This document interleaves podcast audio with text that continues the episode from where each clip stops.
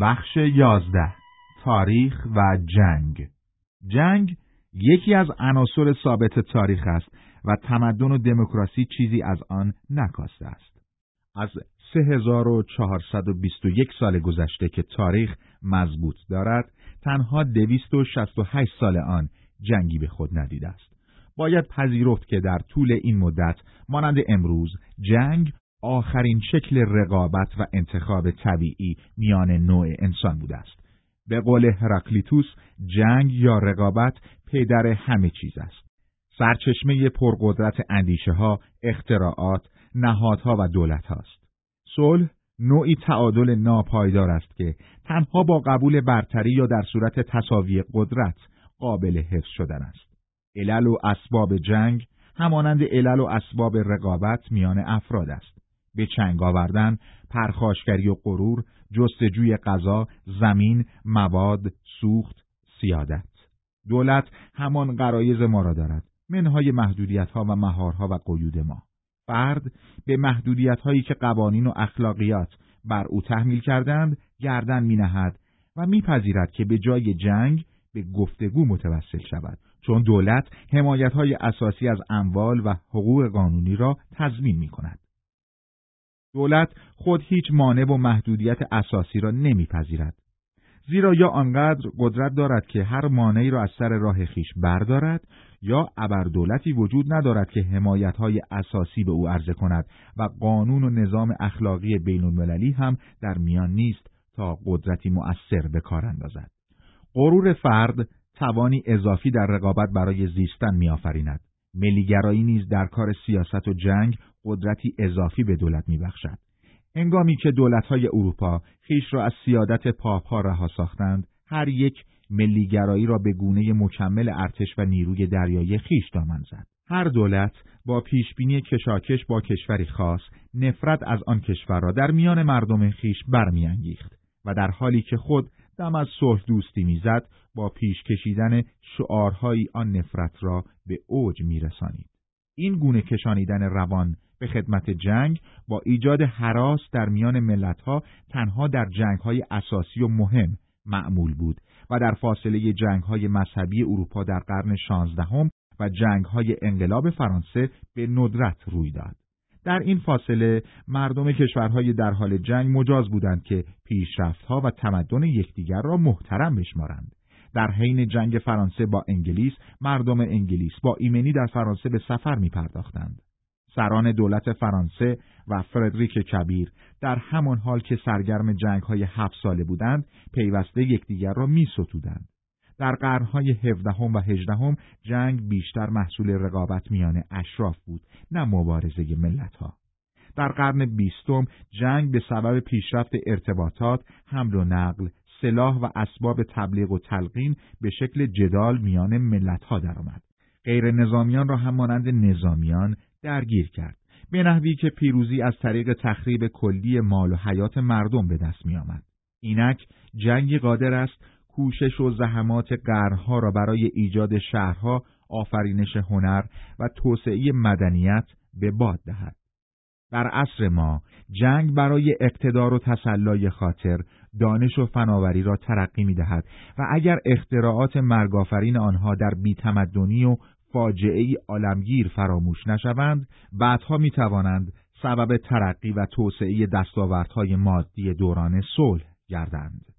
در هر قرن سرداران و حاکمان با استثناهای نادری مانند آگوستوس و آشوکا به نفرت آمیخته به ترس فلاسفه از جنگ خندیدند. در تفسیر نظامی تاریخ جنگ در حکم داور نهایی است و طبیعی و ضروری بودن آن را جز ابلهان و سادلوهان همه پذیرفتند. چه چیزی غیر از پیروزی شارل مارتل در تور سال 732 میلادی نگذارد اسلام در فرانسه و اسپانیا رخنه کند. اگر در برابر حجوم مغول و تاتار با سلاح از میراث کلاسیک ما دفاع نمی‌شد بر سر آن چه می آمد؟ ما به سردارانی که در بستر میمیرند میخندیم فراموش می‌کنیم که به هر صورت زنده آنان از مردهشان ارزشمندتر است. اما هنگامی که هیتلر یا چنگیزخان از آب در میآیند مجسمه ایشان را برپا می‌کنیم. جای تأسف است به گفته ژنرال که جوانان بسیار در زد و خوردهای جنگی کشته می‌شوند. اما از آن بیشتر در حوادث اتومبیل از بین می‌روند نه در میدان جنگ و عده بیشتری نیز به سبب فقدان انضباط اسیان می کنند و زندگیشان تباه می شود. چون برای پرخاشگری خیش، ماجراجویی خیش، خستگی از زندگی یک نواخت کسالتبار خیش به گریزگاهی نیاز دارند. اگر قرار است دیر یا زود بمیرند، چرا کاری نکنیم که برای کشور خود در بیخودی میدان جنگ و در حاله ای از افتخار چنین شوند. حتی فیلسوف هم اگر با تاریخ آشنا باشد تصدیق خواهد کرد صلح طولانی می‌تواند عضلات نظامی ملتی را تا سرحد مرگ ناتوان سازد.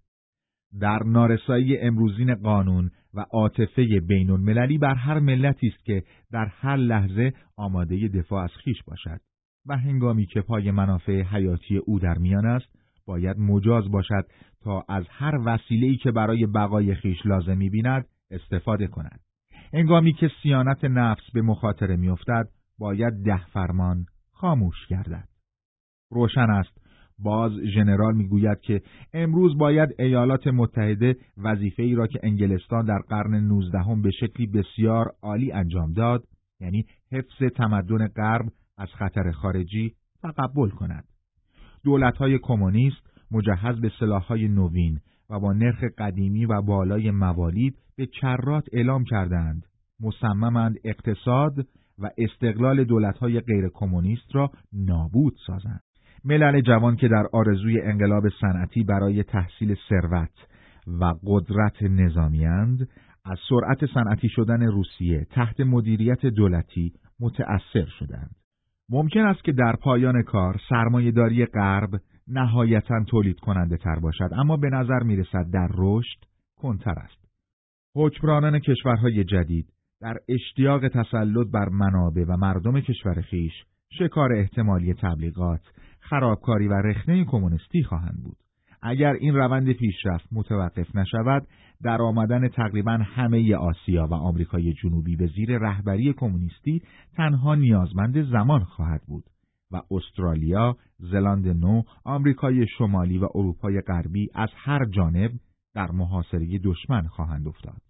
تأثیر این جریان را بر ژاپن، فیلیپین و هند و بر حزب مقتدر کمونیست ایتالیا در نظر مجسم کنید. تأثیر پیروزی حزب کمونیست ایتالیا را بر حرکت کمونیستی فرانسه در نظر آورید. انگلستان، اسکاندیناوی، هلند و آلمان غربی در چنگ اروپایی سراسر کمونیست خواهند افتاد. آیا آمریکای شمالی که اینک در اوج قدرت خیش است باید چنین آینده ای را ناگزیر پذیرفته به درون مرزهای خیش بخزد و اجازه دهد که دولتهای دشمن دستش را از مواد و بازار کوتاه کنند و خود بر آن مسلط شوند و وادارش سازند مانند محاصره شدگان به دیکتاتوری متوسل شود و برای تمام وجوه حیات آزاد و پوینده خیش استبداد دولتی برقرار سازد؟ آیا رهبران آمریکا تنها عدم رغبت این نسل اپیکورگرایی را در نظر خواهند گرفت یا به آنچه نسلهای آینده آمریکا آرزو می کنند که کاش رهبران انجام داده بودند نیز توجه دارند؟ آیا عاقلانه تر نیست که فوراً به مقابله پرداخته جنگ را به خاک دشمن کشانیده در صورت ضرورت حیات صدها هزار آمریکایی و شاید میلیون ها مردم غیر نظامی را فدا ساخته. اما آمریکا را آزاد بگذاریم به زندگی خیش در امنیت و آزادی ادامه دهد؟ آیا این سیاست دوراندیشانه با های تاریخ سازگاری ندارد؟ فیلسوف جواب خواهد داد بله درست است و نتایج مخرب آن هم با تاریخ خواهد خواند. با این تفاوت که نسبت به شمار و تحرک نیروهای درگیر و قدرت ویرانگری بیمانند سلاحهای بکار رفته این نتایج چندین برابر خواهد شد. اما امری بزرگتر از تاریخ در میان است. باید به نام بشریت در زمانی در نقطه‌ای به ستیز علیه هزاران سابقه شیطانی برخیزیم و جرأت آن را داشته باشیم و دستور طلایی را در حق ملتها به کار بندیم. چنان که آشوکاشاه بودایی به کار بست در سال 262 قبل میلاد. یا حداقل چنان کنیم که آگوستوس کرد و تیبریوس را از حجوم بیشتر به آلمان باز داشت. سال نه میلادی.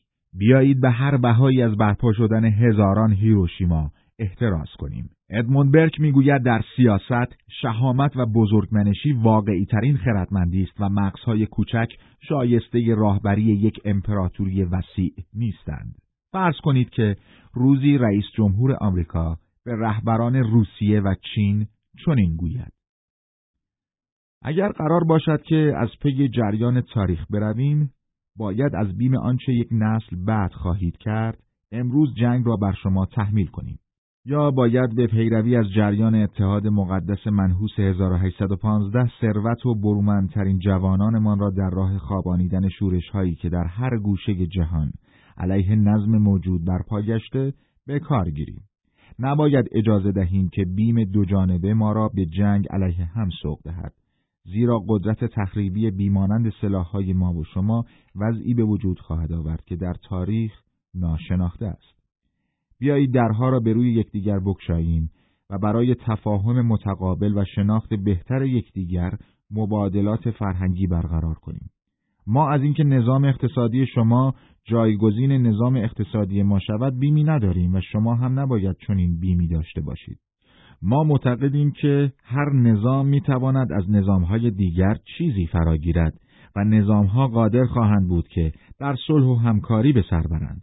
ما از شما می‌خواهیم تا در این اقدام بی سابقه در تاریخ به ما بپیوندید و در تصمیم گسترش مدنیت و احترام در روابط میان دولتها شریک ما شوید. ما در برابر همه بشریت شرافتمندانه متحد میگردیم که با صداقت و صمیمیت کامل در این راه قدم گذاریم. اگر در این قمار تاریخی باخت با ما باشد، حاصل آن از آنچه از ادامه سیاست های سنتی انتظار داریم بدتر نخواهد بود.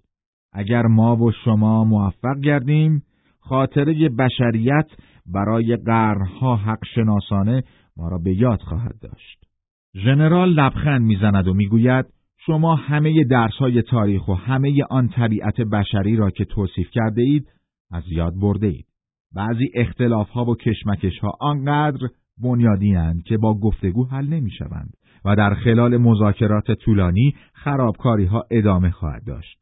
نظم جهانی با توافق رجال حاصل نخواهد شد بلکه از راه پیروزی بسیار قاطع یکی از قدرت‌های بزرگ که قادر باشد قانون بین المللی را دیکته و اجرا کند به دست خواهد آمد چنان که روم از زمان آگوستوس تا زمان اوولیوس چنین کرد این میان پرده های صلح گسترده استثنایی و غیر طبیعی اند و به سرعت و با تغییراتی در توزیع قدرت نظامی پایان خواهند یافت. شما به ما گفته اید که انسان حیوانی رقابتگر است. گفته اید که ملت ها هم باید شبیه خود انسان ها باشند. گفته اید که در حال حاضر انتخاب طبیعی در سطحی بین المللی عمل می کند. کشورهای روی زمین تنها زمانی که همگی از خارج مورد حمله قرار گیرند در همکاری های بنیادی متحد خواهند شد. شاید اینک ما خستگی ناپذیر به سوی آن سطح رفیع رقابت در حرکتیم. شاید روزی با موجودات بلند پرواز سیارات و ستارگان دیگر رویارو کردیم که در این صورت به زودی جنگ بین سیارات آغاز خواهد شد. آنگاه تنها آنگاه ما زمینی ها یکی خواهیم بود.